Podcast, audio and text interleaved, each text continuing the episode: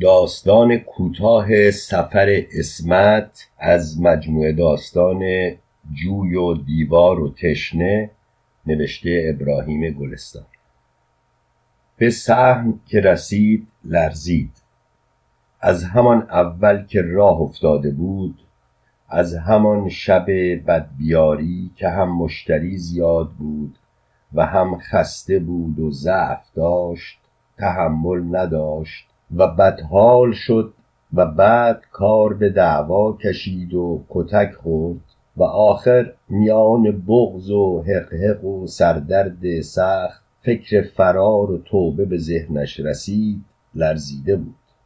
در راه لرزیده بود و شور و شوق زیارت در انتظار نفسگیر بود تا عاقبت رسید و اکنون رسیده بود و در صحن میلرزید.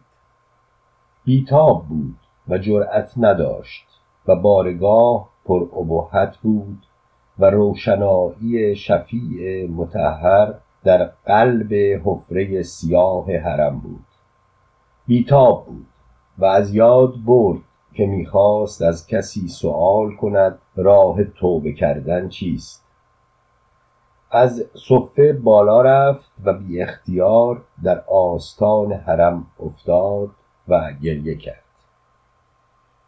وقتی که سر برداشت، چشمش به نور توی حرم خو گرفته بود و هر چیز شسته بود، رفته بود و جز او نبود. انبوه مردمی که زیر رواق بلند در رفت و آمد خود بودند، انگار خلوت او را برهم نمی زدند. انگار هیچ کسی هرگز از آستانه تجاوز نکرده بود، هرگز نگاه به حد حرم نرفته بود و مرقد پیوسته پاک مانده بود و از هر نفوذ دور، باکره. اکنون انگار او رسیده بود و هر کس که بود جز او نبود و او بود و ربط بلافصل با وجود، با محجری که مرکز حرمت بود و میگریست. در این به خود رسیدگی همه سالهای پیش بی اعتبار بود. انگار عمر دیگری بوده است. انگار برگشته بود به آغاز روزگار. اکنون رسیده بود به حالی که میدانست هرگز کسی به او عاشق نبوده است. هرگز به هیچ کس او عاشق نبوده است و هرگز نبوده است. انگشت لای محجر فولاد کرده بود و میله های سفت مسقل را می فشرد. در آرزوی خاک پشت پنجره انگشت روی آن کشید و بر چشم خود مالید. لب روی میله ها گذاشت تا بوسه فشارنده تبدیل شد به یک مکیدن در حرص جذب هرچه خدایی بود. خواهر، زیارتت مأجور. برگشت، دید سید بالا بلند خوش سیما با ابروان پهن پیوسته و گونه‌های سرخ و ریش مشکی و چشمان مخملی با وقر و رحم در او نگاه می‌کند. سید دوباره گفت: این گریه های تو مرواریده. زن با دست روی چشم کشید و از روی گونه اشکها را برد و مجذوب و مات به سید سلام کرد. سید که زیر لب دعا می‌خواند، سنگین و با وقار به پایین، به پشت دست و مهر روی نگین عقیق انگشتر نگاه کرد و آهسته گفت: چادر سریده از سرت خواهر. و مهلت داد تا زن چادر دوباره روی سر بیندازد. آن وقت گفت: بگذار ثواب تو کامل بشه. بگذار یه زیارت جانانه در شأن زامن آهو، در شأن گریه های دل سوخته خودت برات بخونم. و شروع کرد به خواندن با یک صدای گرم و بم با طمأنینه. از لحظه‌ای که به درگاه صحن پا گذاشت دنیا گذشته بود و نه نامی، نه نقش صورتی، نه یاد بود گذشته و نه فکری برای آینده، هیچ جز جذبه رسیدن در ذهن او نبود. در سایه صدای سید دنیا دوباره بود، دنیای نفی یادبودهای گذشته. شبهای خانه رفت و بوی عرق پرید و آن لکه خون وحشتناک در انتهای درد دیگر نمانده بود، مستی نمانده بود و دلاشوب رفته بود.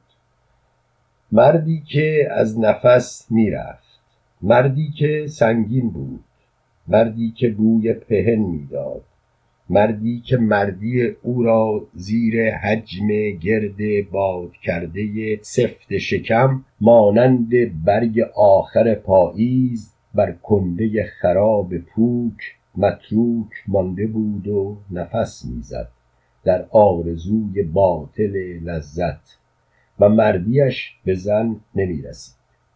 مردی که کارد لای تیغه کتفش نشسته بود و در را به ضرب یک لگد از هم شکست و تو آمد، فریاد زد عصمت، و وقتی که مردک واماندهی که رویش بود ترسیده و بدون اینکه بداند چه می کند برخاست، از در گریخت. مرد روی او افتاد، خونالود، دست خونالود بر صورتش کشید و لب روی گردنش مالید و آورد روی پستانهاش، مینالید و او گنگ مانده بود. و آن وقت تازه دید که تا دسته کارد در پشت مرد فرو رفته است و از زخم کارد از پشت مرد خون ریخت روی پستانهاش و او گنگ مانده بود. و آنگاه مرد مرد و او گنگ مانده بود. او زیر کشته خوابش برد. عصمت، عصمت، عصمت. زن زیر گریه زد. اوراد مرد زیارت خان بوی گلاب داشت و گرما به گونه های زن می زد. زن بین ضریح و سید بود. زن چشم روی هم گذاشت و در دل گفت ای امام ببخش. در پشت پنجره‌های ضریح گور بود.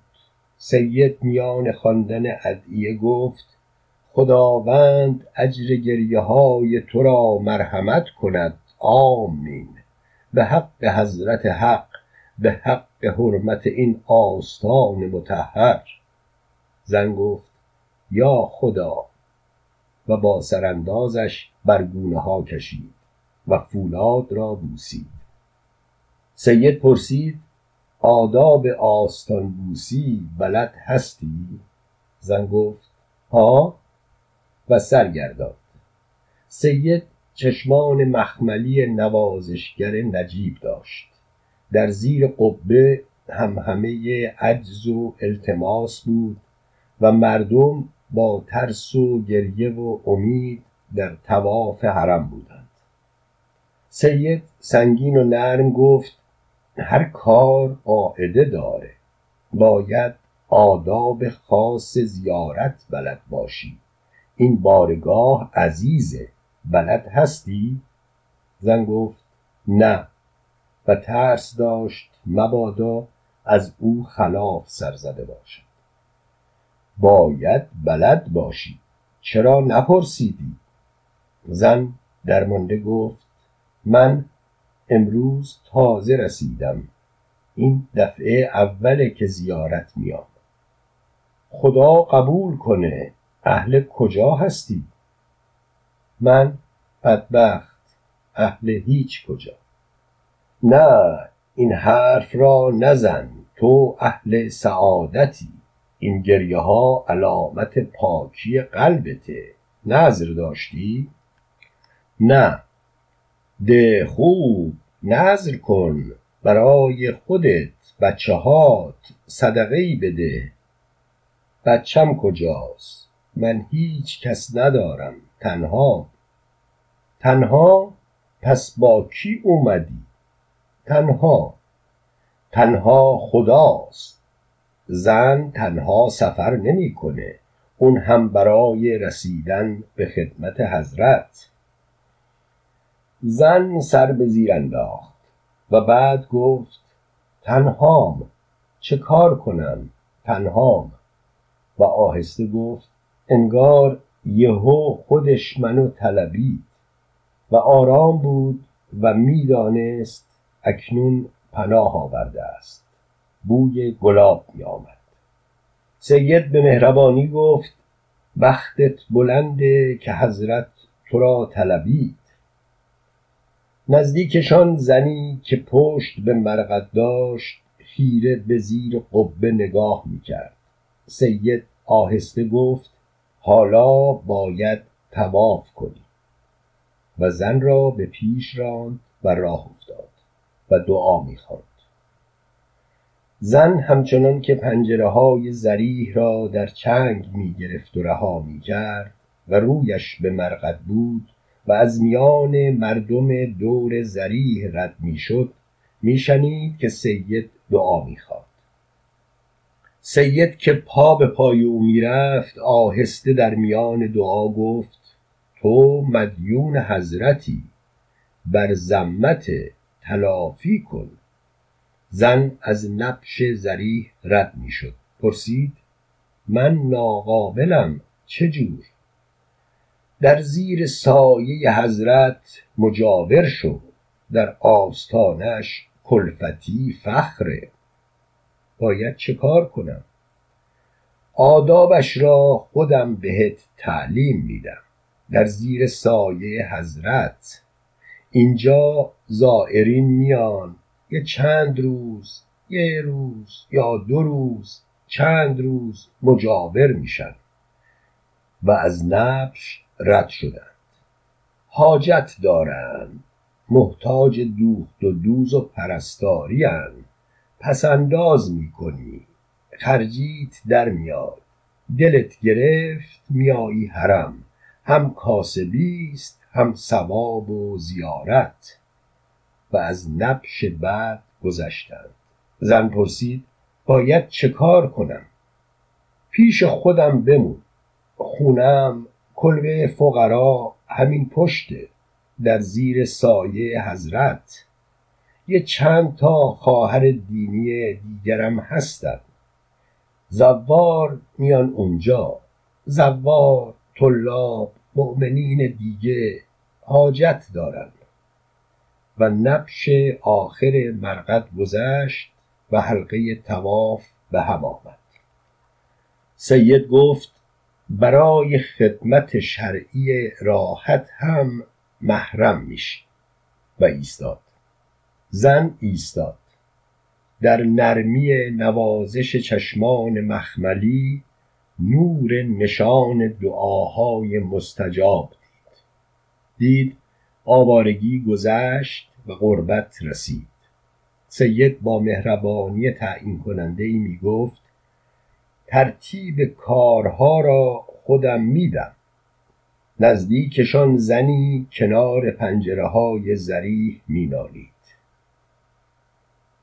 بیرون که آمدند و رسیدند توی صحن، ظهر بود و آواز پاک پرتنین مؤذن در لای بال زدنهای کفترها می گفت حی علی الفلاح. مهر ماه 1345